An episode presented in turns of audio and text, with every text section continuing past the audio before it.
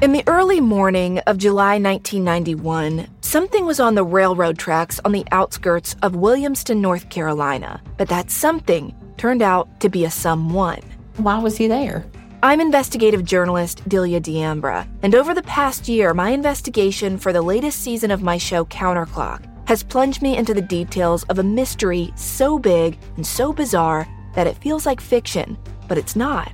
It's reality. And the reality is that while my investigation started as a look into one man's suspicious death, what I uncovered is a web of small-town secrets, a string of other crimes, missing people, and so many other suspicious deaths.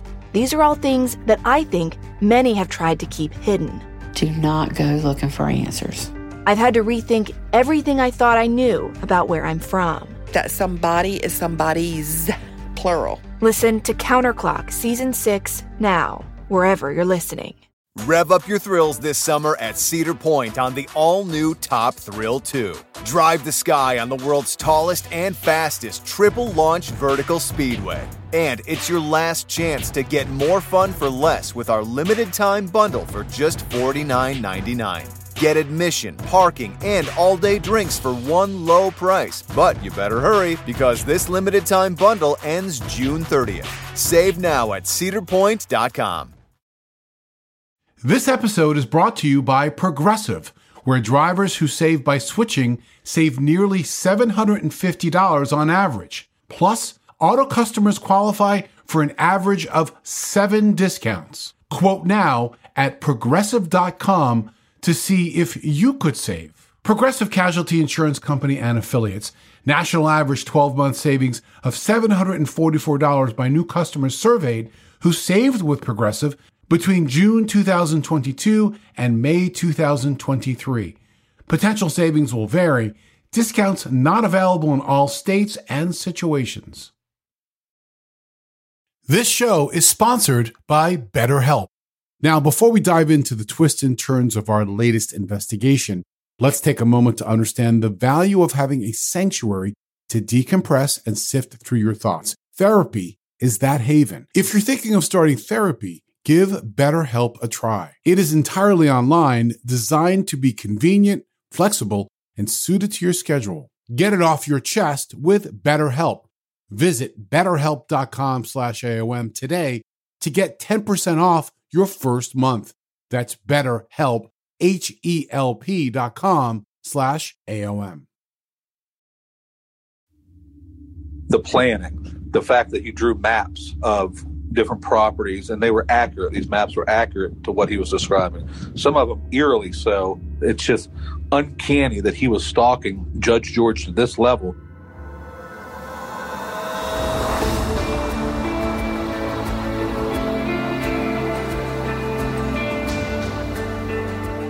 I'm Scott Weinberger, investigative journalist and former deputy sheriff. I'm Anna-Sigga Nicolazzi, former New York City homicide prosecutor and host of Investigation Discovery's True Conviction. And this is Anatomy of Murder. To begin our journey into this case, I do want to mention it's the type of case we've never featured on AOM before, including some of the investigative techniques you'll hear about. Let's just say you'll definitely walk away saying, wow, those were pretty amazing. It's just something I've lived with this case for a long period of time. We're listening to Brian Sinnott, who is the elected district attorney of Adams County, Pennsylvania. And while you may not be sure if you actually know where Adams County is or anything about it, you've definitely heard of the county seat, Gettysburg. You know, the whole 7 years ago and the Gettysburg Address. The two big economic draws are first and foremost the tourism, which is based upon the Civil War battle that happened here. We have a big farming community. A lot of apple orchards and peach orchards and things like that that provide industry for the rest of the members of the community. It's very rural outside of the town of Gettysburg, which is a small little quaint town, but it's a nice little town. We were fortunate to spend time with Brian in Gettysburg a few years ago back for an episode of True Conviction. Gettysburg, while it has this amazing history, it has this feel to me, at least, of a college town. I remember there was like lots of great gastropubs and restaurants, and it really has this vibrant feel when you're there. It was really a great town and great to spend some time there. But When this case happened, Brian was not the DA at the time. It predates me becoming the elected DA. I handled this case when I was the first assistant here. On April 30th of 2006, about 2 years after Brian became the first assistant DA, state troopers responded to a call about an assault. But what police didn't know at the time was that there was actually multiple lives really at stake. They were called because the man had originally called because he found Daniel Keyes beaten severely and laying in his front yard, I guess, attempting to get help for himself. And I think Keyes also was able to at least make a partial phone call to get 911 at least involved. It was around 8 p.m. when Daniel Keyes returned home, only to be confronted by a masked man. He had been out to dinner with his brother, and when he opened the door to go inside his house, somebody was waiting in there for him. That was the first thing they did to him, was throw this pot of boiling water like that right into his face to kind of overtake him. Boiling water to his face. You know, just hearing that makes you cringe and turn away. Because beyond the injuries that this type of crime would obviously inflict upon someone, there is a sadistic element to causing that type of injury. And after he was incapacitated by the boiling water, the intruder struck him again and again and again with a baseball bat. He'd been beaten a lot among his head and face and neck and upper torso area until basically I think he was rendered unconscious. He's got fractures of his head and all over the place. Now, we can only assume that after he regained consciousness, that he used what little strength he had left to try to get help by literally crawling outside onto his front yard. This, again, is a rural part of Adams County. He's flown via helicopter to a hospital for treatment. Air flight is normally used for really critical cases where time is of the essence. Often you see this most when there are these wide, rural, open spaces, exactly the type of places here where it would take you a long time to physically get to a hospital, or it's also if the victim needs a different type of care than what's available locally. If a helicopter can respond quickly, they have more life-saving measures on that flight when they're going to the trauma center than the ambulance would have. And the ambulance ride from where Daniel Keyes lived probably would be an hour in any direction to a trauma center for sure. Let's talk about his injuries. Daniel suffered injuries to his eyes, lacerations to his head that required 103 stitches, 3 broken fingers on each hand, a broken wrist, a broken hand, and of course, like we mentioned before, burns to his head and the surrounding area. I think at one point in time, there was some concern he might not regain his sight because of some of the damage that he had suffered. I've never seen anybody take a beating like this. I don't know how he didn't die. Fortunately, Daniel Keyes didn't die, and he survived. He was able to regain his sight, and I think for the most part, had a full recovery. Now, considering how this attack unfolded, the perpetrator was already, as we know, in the victim's home. And the first question I would have would be, how did he get in? Did he have prior access? And could those answers provide any clues to maybe who he was? Or was this a burglary in progress that was interrupted by a homeowner? The thing that, for me, Anna-Sigga, that throws a curve is the boiling water. I mean, that just doesn't happen as somebody's inserting a key into a door. There's some planning that goes into that, almost sort of like a lying in wait element. It's exactly right. Well, at first, like, okay, could it be a burglar interrupted? But again, what is the burglar doing? Sitting having tea that they've just boiled water? Of course not. So was this for a certain purpose? It certainly sounds personal.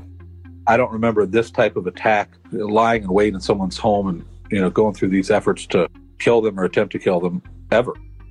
So think about the boiling water for a moment. Was this to disable him and then obviously give the intruder an opportunity to swing that bat? Or really was his intention, Anna-Sigga, to kill him? There are different possibilities when we talk about the weapon of first choice, which was the boiling water. First, if it's just to injure or maim or even kill, then you just could have used the bat that the attacker also obviously had at the ready. So when I think about this boiling water, Scott, obviously it inflicts great pain. It was thrown at the face, which again, when you recover, if you recover from those burns, you will likely have scarring, potentially for the rest of your life. Your eyes are there. So was it to make this person, the victim, not able to identify his attacker? You know, there's just so many different levels of why. why the boiling water that we need to answer. Yeah, when you were just saying that, I was thinking about part of the story, Anna-Sigga, that police talked about, that when the boiling water was thrown onto him, he was screaming the name John, which was his brother who had just dropped him off and potentially wanting to alert his brother he was being attacked.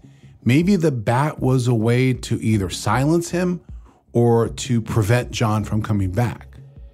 We wonder if he, might have been involved, because nothing was taken from the house. So they were wondering, what's the motivation here? If you went in there, why didn't you take anything?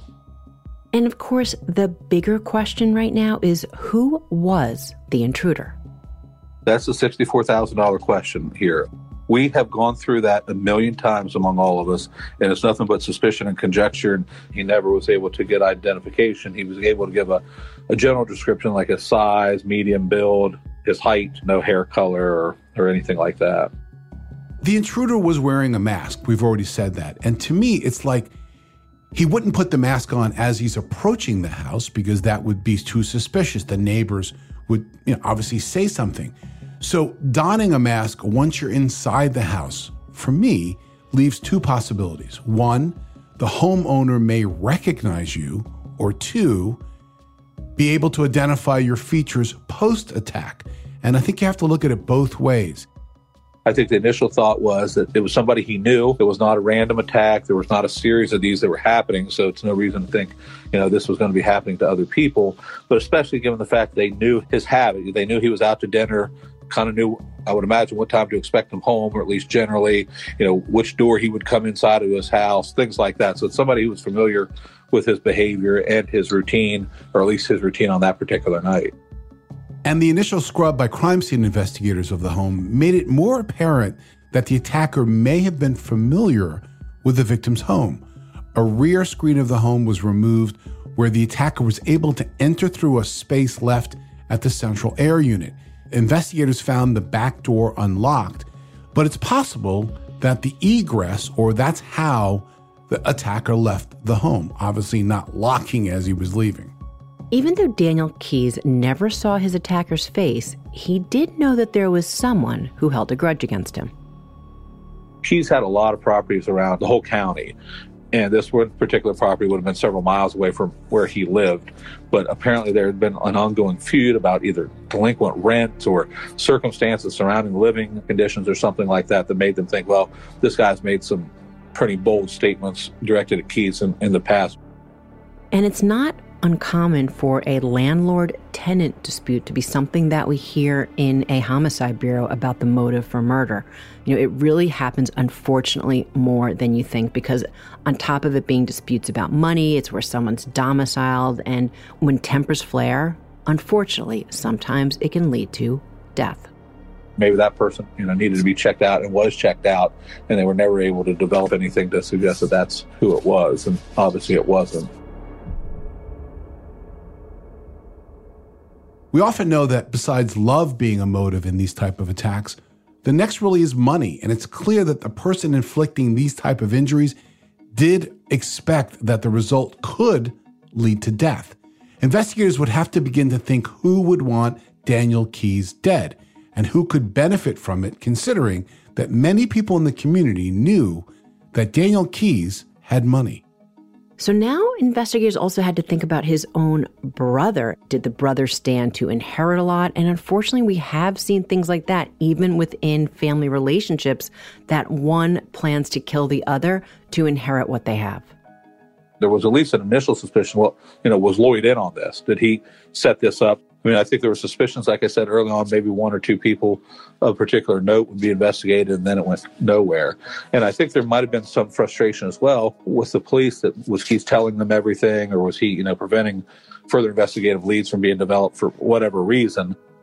This attack happened back in 2006. So if we jump ahead to 4 years later, on September 7th of 2010, police uncovered information that pulled back the curtain on this mystery.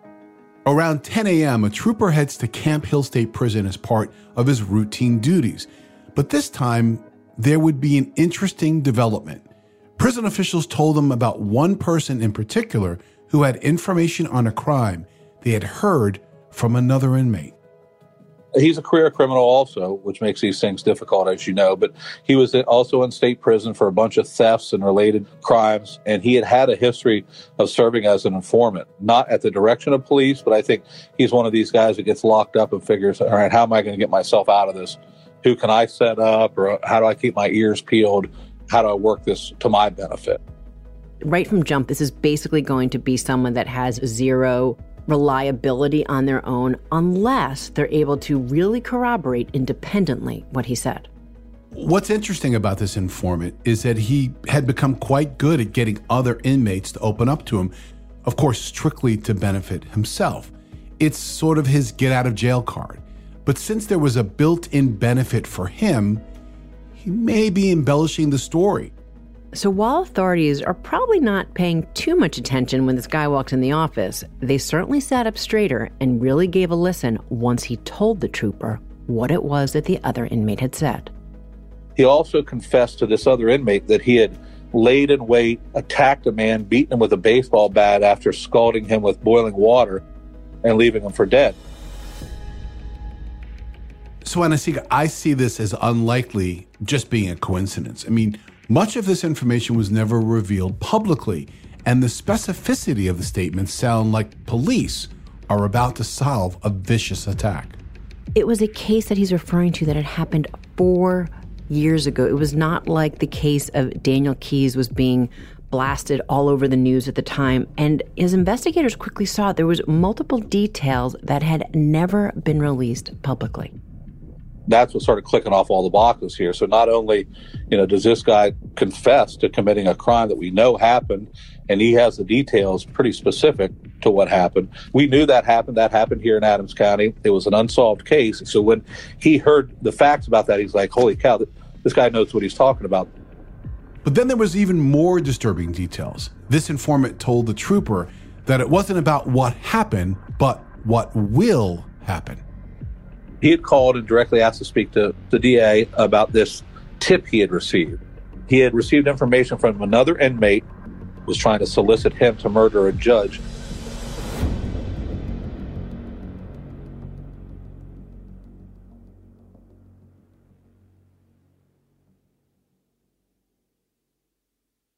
I've always said that information is powerful, so I've got a question for you. Have you ever had the feeling that someone wasn't being fully truthful with you when you needed to do a gut check because you're pretty sure something wasn't adding up about someone's past? Well, you should turn to TruthFinder. Whether it is a neighbor or a random phone number that keeps calling you, TruthFinder has you covered. You can search for people by their phone number, address, name, email, and more. TruthFinder can be especially helpful for running confidential background checks on anyone you're planning to meet from online dating apps. If you're on a dating app, you need to be on TruthFinder as well. TruthFinder helps you identify potential threats so you can avoid them and protect yourself. I found the website at truthfinder.com easy to navigate with lots of smart tools and shortcuts. Critical information could be just a few clicks away. Go to truthfinder.com/anatomy for a special Anatomy of Murder offer. That's truthfinder.com/ANATOMY to access your special offer today. Every day is a great day when you're not worrying about your appliances and home systems, and that's what you get with an American Home Shield warranty. Unexpected breakdowns like a leaky faucet or a faulty water heater won't break the bank with an American Home Shield warranty, because covered repairs and replacements are taken care of, just like that. Choose a plan that works for you and your budget, and then it's simple. When a covered item in your home breaks, contact American Home Shield and their trusted and qualified pros will fix or replace it based on the coverage limits in your agreement. Don't worry, be warranty. Right now, you can take 20% off. Go to ahs.com/AOM now to save 20%. That's ahs.com/AOM for 20% off any plan. American Home Shield. Don't worry, be warranty. See ahs.com/contracts for coverage limits, including limit amounts, fees, limitations, and exclusions. New Jersey residents, The product being offered is a service contract and is separate and distinct from any product or service warranty which may be provided by the home builder or manufacturer.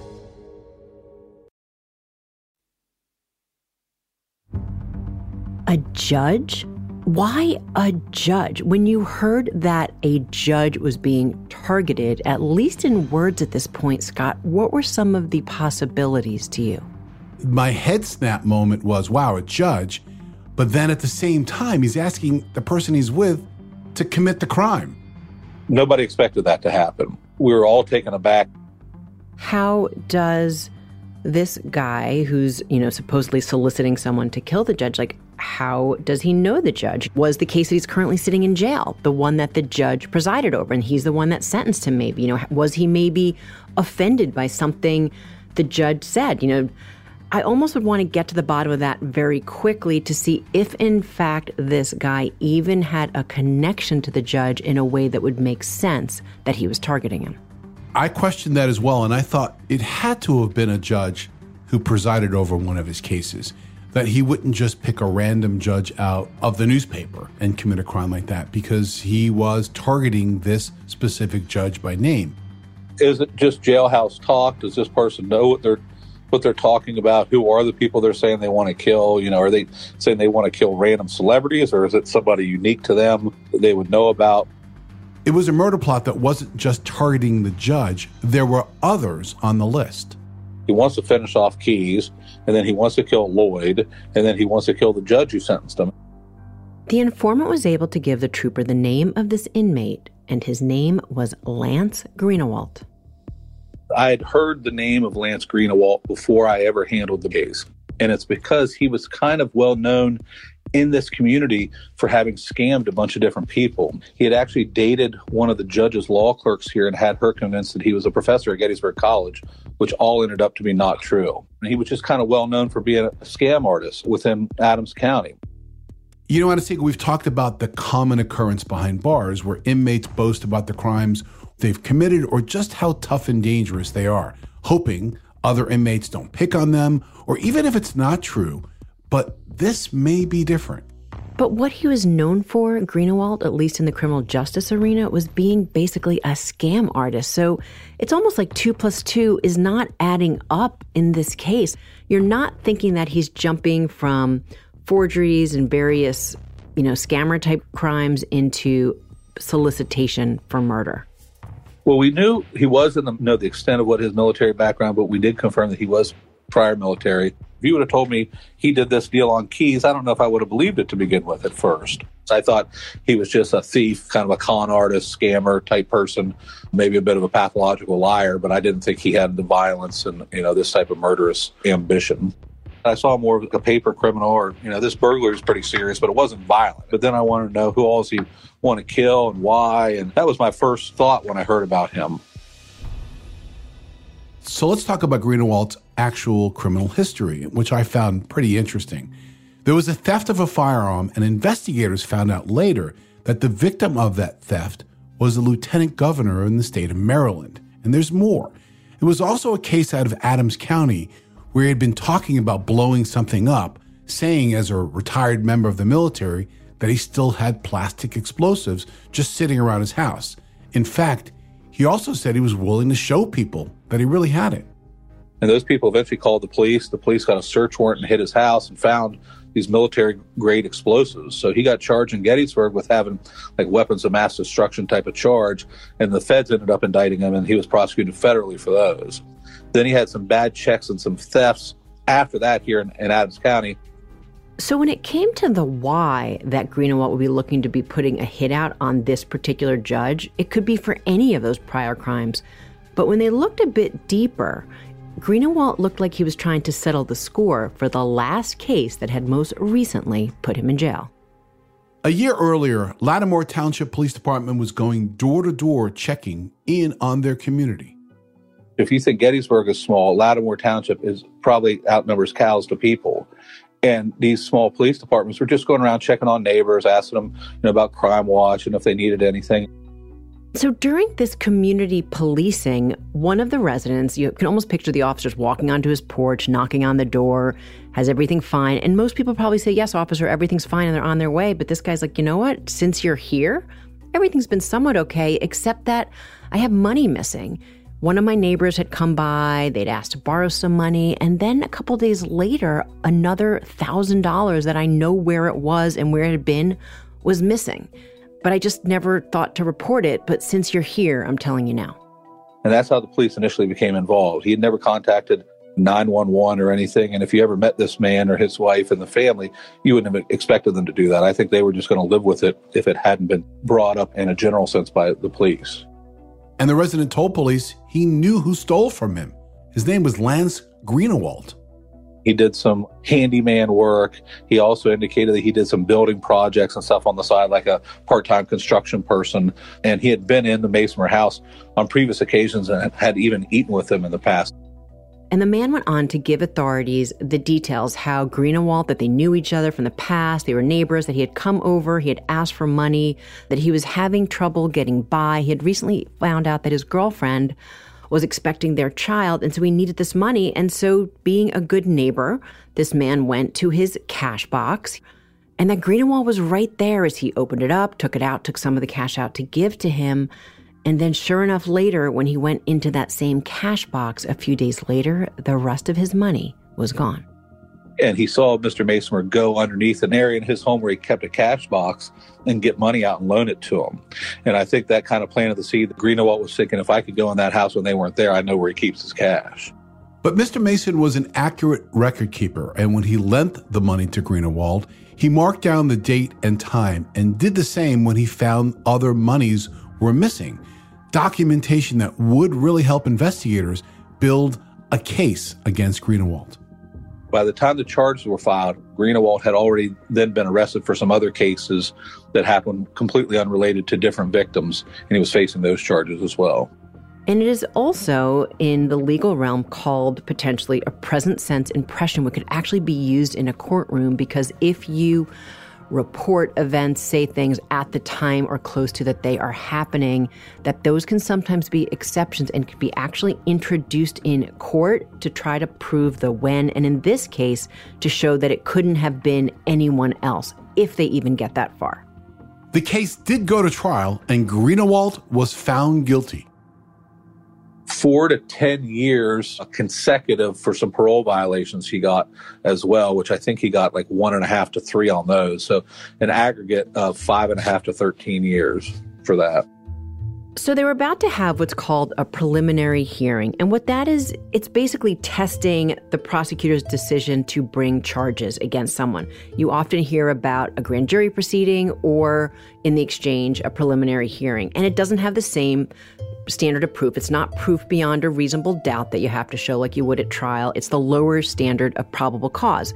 And it's a bare bones presentation to just show the judge that there is enough evidence to ultimately continue these charges in court. Now, here I did have the victim, his wife, and the police officer testify. But a lot of times, you know, there was a period of time in Pennsylvania where we could do almost the entire thing with hearsay. This was not part of that time frame, but it's a lot of hearsay and very minor. It's just enough, as I tell victims all the time, for the judge to know that a crime was committed and that this person was likely involved. During this preliminary hearing, Greenawalt was attempting to delay the case, claiming that his attorney really wasn't ready and there weren't any witnesses that he wanted to call, and he felt like things really weren't going in his favor. But as it turns out, the judge wanted none of that and continued to move towards trial. He had been in front of our president judge, a guy named Michael George, for sentencing. The defendant wanted a continuance, again, last minute. He claimed his attorney wasn't ready and was saying he wanted all these witnesses subpoenaed that weren't subpoenaed and all this stuff. So the judge heard him out on all that and basically said, well, everything you're asking for either would not come in anyhow, or the Commonwealth, meaning me, was willing to stipulate to. So there's really no reason for a continuance. I mean, all things considered, this is a pretty straightforward trial that's going to hedge on some credibility of these victims, you know. And the trial itself, he specifically asked the judge, if I testify, will they hear about my record? And the judge said yes. And he said, okay, then I'm not testifying. And so I don't even think they put anything on. There's always been this idea of the sanctity of the system and the proceedings. So again, it really comes down to what would he have to gain by carrying something as diabolical as this out? What I think in his twisted mind, because he's still been infatuated with this, somehow he thinks he can get a new trial on the burglary, okay? So if he gets a new trial, one, he needs to kill Judge George to get a new trial, because as long as George is there, he's never going to grant him a new trial, even though you and I know that's really the appellate court that would be involved there. In his mindset, George is the key to that. You know, he says Judge George is imperative, which I think is his house of cards, he thinks, that somehow getting rid of him miraculously gets him a new trial, which is just ludicrous. It wasn't just Judge Green that Greenawalt was looking to murder, but he'd asked the informant to kill two more people. Daniel Keyes, the victim of the assault from years earlier, and Daniel's brother, John Lloyd. Lloyd and Greenawalt actually knew one another. Lloyd owned properties, and Greenawalt had apparently done some work for him over the years, but there was also various allegations that Greenawalt had stolen from him, stolen things, that you'd find in a construction site, various tools, and it went to the point that there were charges filed in those cases, but again, we're talking pretty low-level crimes. Greenawalt had done some work. He claimed to be like this renovation construction type person. He had hired him to do work at a couple of different properties, and that he never finished the work, that he took money, so he owed him money, number one, that he broke into these properties and stole tools out of them, and that he also took some power equipment that Lloyd had stored in a shed without permission and never returned it. And one was even like a riding lawnmower or something that he sold without Lloyd's permission. So the charges were filed in all those cases. Once he was convicted of the burglary and got that sentence, I just got rid of them altogether. I talked to John Lloyd and I said, what's the point here, really? He's not going to get any more time for it. He's got this burglary and the parole violation. Let's just be done with him. And he agreed to that. So you may be asking, what would Greenawalt have to gain from murdering his stepbrother, John Lloyd? Well, Brian says the answer is clear. And that really would come down to revenge, because Greenawalt had actually been put back into jail based on these charges. And it wasn't like he went to trial on them or anything, but he was on parole for something else. And so he was picked up on a parole violation based on the allegations by John Lloyd about those tools. But Lloyd probably had a lot of dirt on him that he was worried about. So let's say he did get a new trial. Now he was out on the street or something like that. I think he was concerned about what Lloyd may or may not say that would end up putting him back into jail. Is there some sort of connection there that he was worried about Lloyd coming clean or something? I don't know. So let's talk about what he would gain from the murder of Daniel Keyes. And the first thing that comes to mind is the potential motive for murder would be financial gain.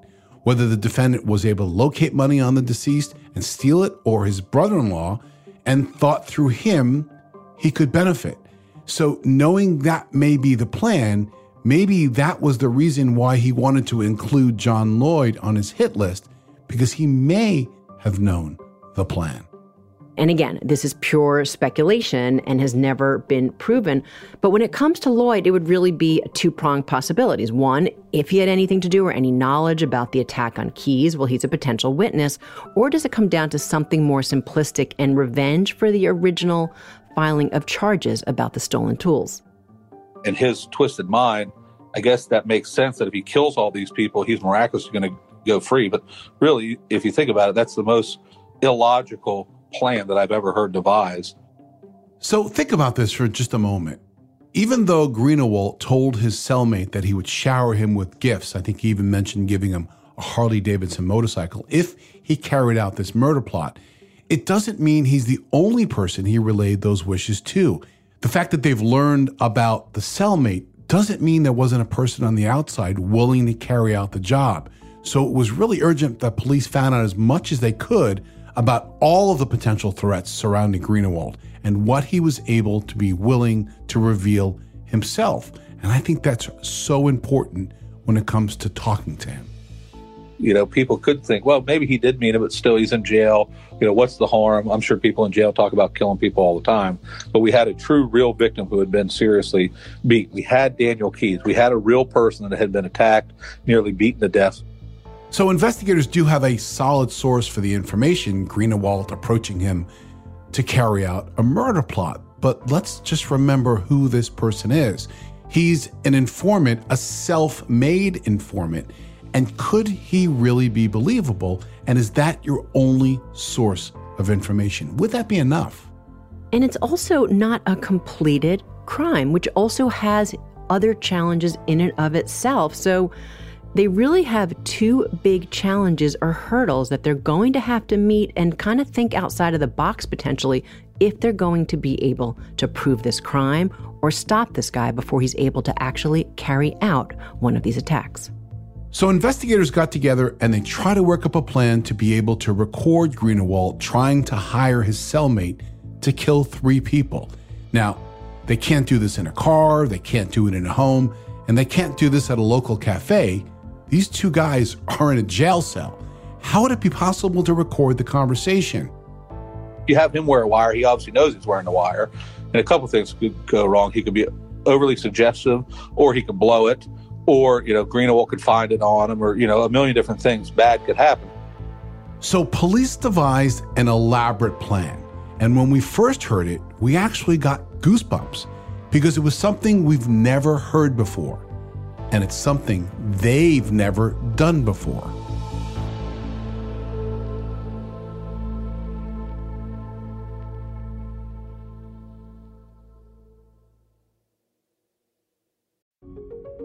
The evidence keeps pouring in, and at this point, the facts are undeniable.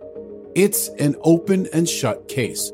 Monopoly Go is the most fun you can have in a mobile game. Everyone is still talking about Monopoly Go for a good reason. It's an absolute hit. Millions of people pass Go every day because this game is always bringing something new to the table, like countless crazy tournaments you can join with friends as partners or teams, or timed events offering bonuses like massive multipliers or rent frenzies to help you get huge rewards. And there's so many rewards to discover. Rare stickers you can trade with friends to complete albums, delightful emojis to taunt people with when you raid their riches, unique playing pieces, and so much more. The verdict is in. With Monopoly Go, there's something new to discover every time you play. So don't miss out. Go download it now free on the App Store and Google Play.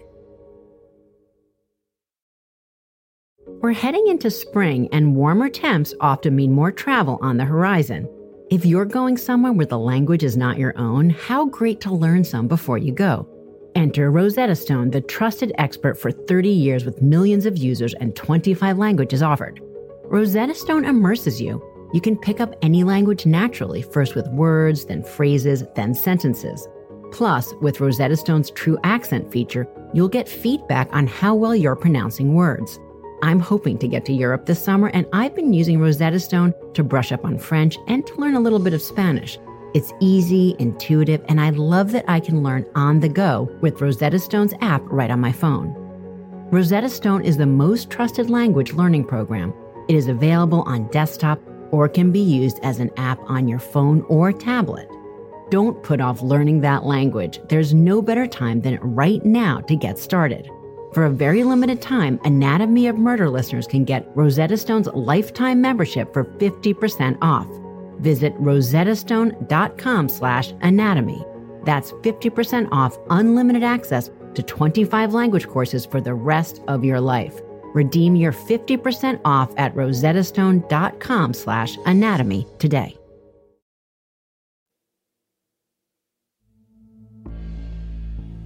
The decision was made, let's figure a way to surreptitiously put a bug in this cell and listen to them and see, what's being said. And I've never heard of it being done before or since, at least in Pennsylvania.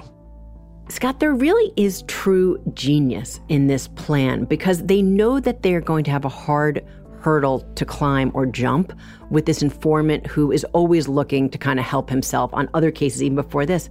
So to go through with a plan that neither side knows, it really kind of pulls that piece or takes the air out of the sails of any potential defense if they get what they're looking for. Anna-Sigga, as we both know, this would not be an easy feat to pull off. But I'm thinking about the payoff. If it works, to this point, you have Greenawalt's cellmate giving you the story. And as a professional informant, there's a reason now to believe his credibility because you have a recording, you have this voice, and you have somebody who will be cross-examined if he testifies, but it's backed up by actual recorded evidence. And I know that there's some of you out there saying, wait a second, is that legal to drop this bug into their cell, even if they're in jail? Well, two things. One, you have a lowered expectation of privacy when you're incarcerated. But beyond that, it's not like they're just going to go and do this. They need to get legal permission to do that. There are various hurdles that they have to show why they need this and why they need it so quickly. But all that is really not the biggest challenge. It really is about the where this is all happening. The thing about prisons and jails is that there's always someone there. So they need to get this in place without anyone knowing what they're doing. And let's just talk about the logistics, right? First, you have to figure out what story you have to tell both of them to be temporarily removed from the cell. So you can place that listening device somewhere they won't see it. And make sure only a small amount of people within the prison administration even know about the plan. And the reason is because word gets out, people talk. And the level of potential danger here, if it would get out, is evident. How are we going to get this in there to begin with? And then how are we going to record it? How long can a battery last inside of there? How are we going to get the stuff out? All that type of thing happened. Since the conversations within the cell don't happen at a certain time or for a certain length of time, you have to make sure that the recording device is fully powered for as long as it can be, without a plug, of course. You know, this had to be run with a battery. The batteries, I think, were only good for like 12 hours or something at a pop, and going in there and changing out the battery and getting a new one in there, you know, required some real sophistication and trickery to pull that off. And I started to think about that as a challenge that I would not even have thought about, Scott, if we were just talking about it without hearing Brian talk about it, because the thing about batteries is that they run out. And when he said that this device, the batteries would only last about 12 hours, is that they need to not only go through this elaborate planning to get the device in so that no one knows where it is, they now have to go back in to change the battery under some other pretenses within a short duration of time. And remember, they're not listening to this recording live. It's not like they're sitting in a room down the hall from the cell and listening in live. This is just a recording, and they don't know until they retrieve the device, even if it works. So this is going to be incredibly complicated to pull off, but this team of investigators, they're going to go in to get it done. And yes, this is where we drop in our Ocean's 11 cue. First step, get Greenawalt and his cellmate out of that cell. Okay, how are we going to separate them in order to get to a cell, put something in there, and then get them back together? So to get them out of the cell, investigators would have to come up with an excuse or a reason they needed to leave. So here's what they did.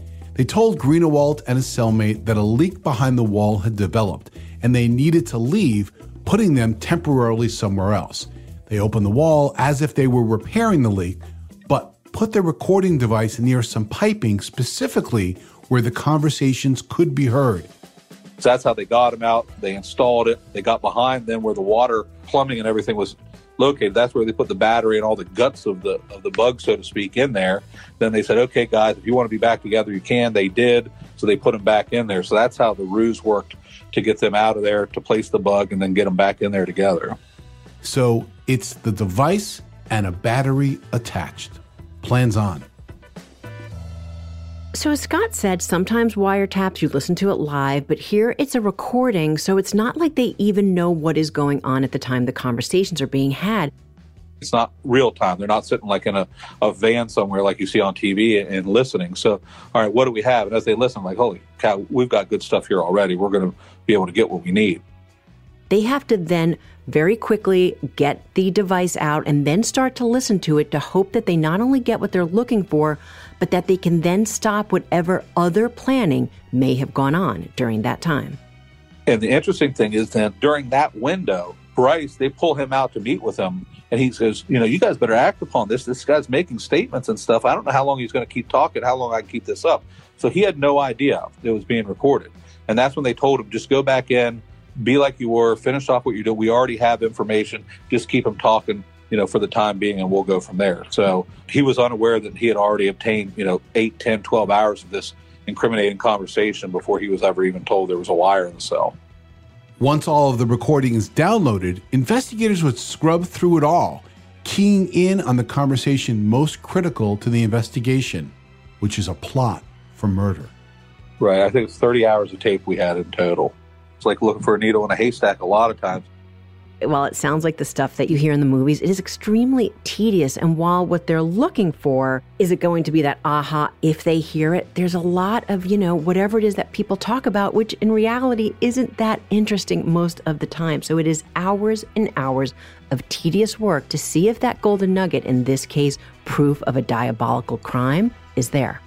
So the tape of the conversation confirmed the hits against the judge, Lloyd, and Daniel Keyes. But even further than that, they learned that this wasn't just so-called jailhouse talk. There was such specificity in the planning. This wasn't just some guy blowing off saying, hey, I'd like to kill this person, I'd like to kill this person, I'd like to kill this person. He was specific in the way he wanted them killed, how he wanted them killed, like shooting them with what type of guns, how to dispose of evidence, what route to take as exit strategy, which property it might be best. Like for Lloyd, who had several properties, he drew maps of each property, knowing the area too, how many steps it was from the roadway to the back of his property. He talked about a particular McDonald's for where to dump the gun after he shoots one of these guys. And it's a real busy McDonald's that, you know, if you knew about this place, you'd realize somebody could walk in, throw something in that trash can, and no one would ever pay attention to it. He had given it a lot of thought.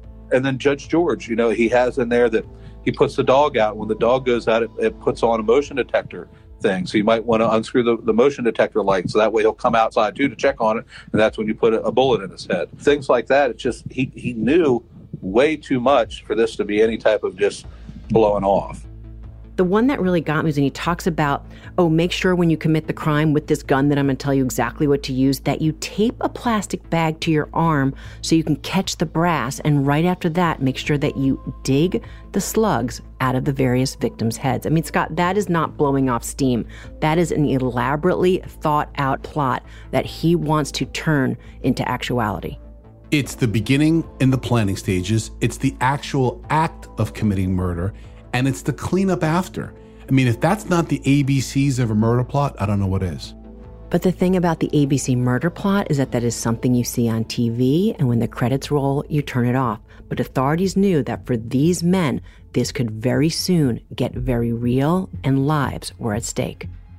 Even though this isn't on the affidavit, he tells them on there how to build a homemade silencer as well. And although it's probably not as effective as what you might see on MacGyver or something, one of those shows, it's enough to think it would have a potential to work. You know, they say a picture is worth 1,000 words. I think hearing it, it's just all I could think about is just thank goodness that they got to this and they got this information before he got to a different guy who might actually have done his bidding. Investigators were trying to determine how Greenawalt had such specific information about the judge's house. The planning, the fact that he drew maps of different properties, and they were accurate. These maps were accurate to what he was describing. Some of them eerily so, especially the stuff relating to Judge George's property. To this day, I don't know how he was so familiar with his property, because he had never had any involvement with Judge George before that burglary trial. Could it have been his military experience? What about working in construction? Either way, his level of potential stalking, or somebody else doing the stalking for him, seemed like a real possibility, but it was a question that had not been answered yet. You know, for years on paper, at best, Greenawalt seemed maybe just like the ordinary criminal, if there is such a thing. But the more they looked into this plot of his, now he's more like a criminal mastermind. It's just uncanny that he was stalking Judge George to this level. Now, keep in mind that the military background comes into play a little bit here. He was an intelligence analyst as part of the military, so his training and his ability to look into stuff like that may have helped him do that more than another person in the same situation. We have a transcript from the recording that Greenawalt made in his cell with his cellmate, and I'm going to read a couple of the lines that stood out to us. You know, he says, quote, "There'll be 5,000 suspects and I'll be sitting nice and comfortable right here." And I think he's referring to his jail cell. "He will never be a judge again. Let's get him off the expletive bench." And in reference to the 2006 Daniel Keyes attack, listen to some of this. When the boiling water hit him in the face, he went down like a ton of bricks. And now I'm jumping ahead. There is no way I would believe that this man took a beating like this if I wouldn't have been there. It was foolproof, really. The only thing that missed was that he didn't die. Now listen to this line, and I quote, "I was beating him so much my arms got tired." And then when he's talking about trying to have Keyes murdered, listen to what he said. I quote, "I think you ought to go over there and whack Keyes just for practice." I mean, think about that. You're talking about the murder of a human being, and he's saying just kind of take that guy out first for practice so that you get it right before you go to the other two. It really takes us inside the mind of someone willing to commit crimes like this. It also says in the recording that had he not been arrested, he would have already carried out these three murders. He says, "I was going to do this before I got pinched. These people have me over, and it's an eye for an eye. I mean, I have no qualms about what you're doing, whatever I need to do." And then he says, lastly, "Don't let the brass fall. Make him find out what kind of gun by dinging them damn slugs out of his head." You understand? Referring to, if police were going to get evidence of what type of weapon it was, he suggested that they pull the slugs out of the victim's head to be able to test it. Anna-Sigga, that's unbelievable. Scott, think about this line when he says an eye for an eye. Well, first of all, what? An eye for an eye is the reference of, if one person kills, that you kill back, or that you're doing this like act. So what did these three ever do to him? Based on his own words, he thought he was right. He thought he was due, and he thought these people did him wrong. So his response was, let's kill him. So the cases did go to trial. I say cases because it wasn't one case for these three solicitations, but two separate trials. One for the solicitation to murder the judge, and the other for the brothers, Daniel and Lloyd, not only for the 2006 attack, but now the solicitation for their murders too. It's criminal attempt to commit homicide, and then burglary and robbery related to the Daniel Keyes case, and then three counts of solicitation to commit murder for Judge George, John Lloyd, and Daniel Keyes. Now you might say, why did there have to be two trials? Well, that is what the judge ruled, to sever them. But here, when I look at it, it's going to be for this. It's that in the cases of the solicitation for Daniel and Lloyd, well, you're going to have to go back to the attack, the 2006 very violent attack. But you don't need that information or that evidence when it comes to the solicitation of the judge. Remember, he presided over a case of, a larceny, basically stealing. So to now have this information put in front of the jury about this very violent attack, the argument would be that it's overly prejudicial, and that's the exact type of case that is going to be severed so that it's protected if there's a conviction later. So we had to go through and redact all these, these hours upon hours of recordings, to make sure that the first jury never heard he wanted to kill a judge, and the second jury never heard that he attempted to kill and wanted to kill these two brothers. Not only can I picture Brian in the courtroom, I've actually stood in the courtroom with him. Now, I was talking to him about another case of his when we were filming True Conviction, the television show. But the thing that was clear is that that is his natural place. I can assure you that research and writing has never been my cup of tea. That part of law school was certainly for the birds as far as I was concerned, but a necessary evil. I get that. But I wanted to be in court and, arguing with people and fighting for victims and dealing with police officers. And, somebody put it real well to me years ago that you get to almost be like the director and the actor at the same time when you're a prosecutor in a case, because, you're deciding what to put on and how to present it and everything. And I've just always been drawn to that dynamic. So while it's the prosecutor and the defense that are asking the questions during the trial, when it's during deliberations, now it's the jury's turn. They had several jury questions, but I remember one particular jury question, and I will for the rest of my career. They came back and asked the judge, if we find him guilty, will he ever find out where we live? And at that point in time, I felt pretty confident, although I'm very superstitious. I'm like, well, they obviously think this guy did it, and they're scared of him. He was given somewhere of an aggregate of 35 to 70 years for that particular case, and that was imposed consecutively. The second trial was the case against Greenawalt for plotting the murder of a sitting judge. Would the recordings be enough for the prosecution to prove their case? But there's also another challenge. In the first trial, you had not only the solicitation to commit murder, but you also had the very real completed attack against Daniel Keyes, so that he could actually see with the evidence what he had already done to kind of give teeth, if you will, to his words. So the challenge here is, will the jury be able to kind of understand the gravity of this crime where they don't have any sort of underlying attack? We had that concern in that trial that we don't have a true victim anymore. You know, Judge George had never been attacked. The jury is not finding out about the attack on Keyes. So that was our concern about that case. Are they going to think it's blowing off steam? In a bit of courtroom theatrics, Greenawalt made the decision to come into court wearing his prison outfit, something that I've actually never heard before. Normally, you have to go through all these lengths so they don't see him in handcuffs, they don't see him in prison clothes, so the jury can't. But he came in prison clothes. He didn't want to change. He's like, what's the point? The jury's going to hear I'm in prison anyhow, which is true, but I've never had a defendant be tried in state prison gear. Anna-Sigga, I mean, I'm curious to know, have you ever had that in one of your cases or in a courthouse that you've worked?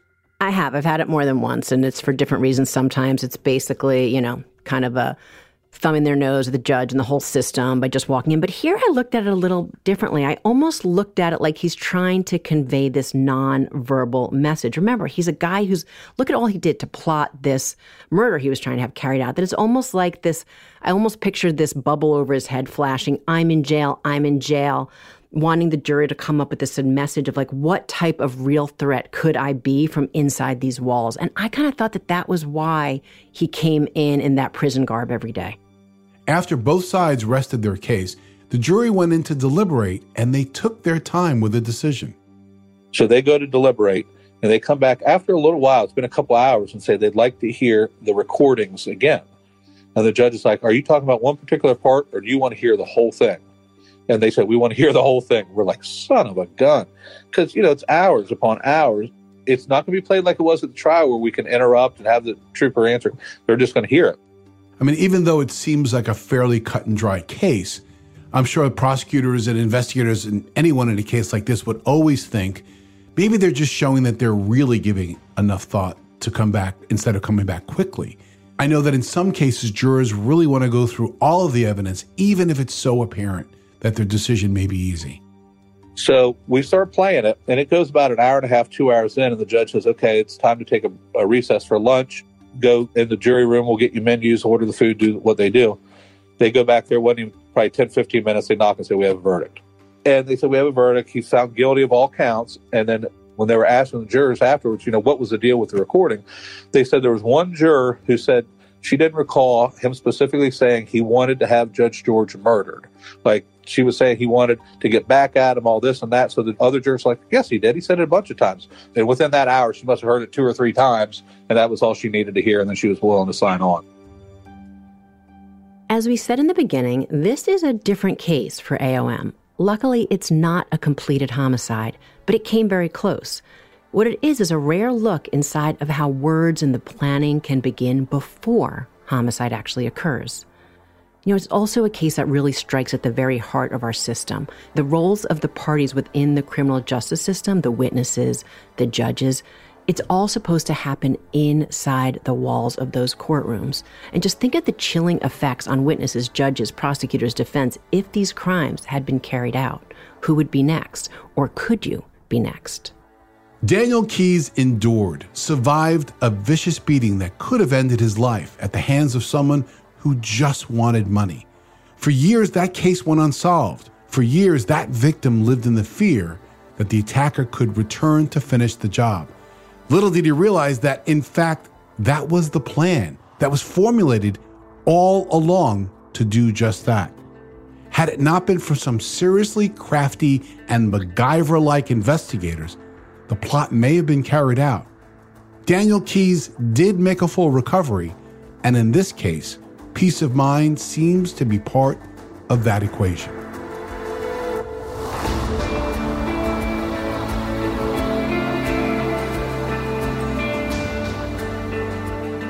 Anatomy of Murder is an AudioChuck original, produced and created by Weinberger Media and Frasetti Media. Ashley Flowers and Sumit David are executive producers.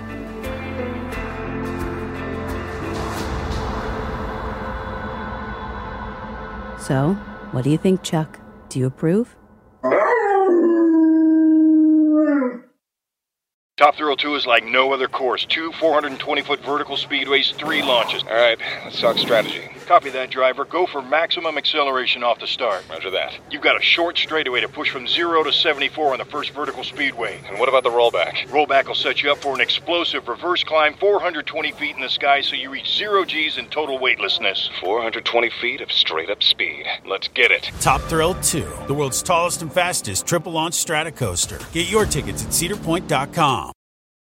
From muddy jungle paths to snowy trails to rolling sand dunes, the 2024 Nissan Pathfinder is ready to take you to some of the most phenomenal destinations on Earth. In a Pathfinder, it's more than just the arrival. The real excitement comes from the ride to get there. With 7 drive modes, Pathfinder's available intelligent four-wheel drive is built for some of the most epic journeys. So chase bigger, better, more exciting adventures in the 2024 Nissan Pathfinder. Intelligent four-wheel drive cannot prevent collisions or provide enhanced traction in all conditions. Always monitor traffic and weather conditions.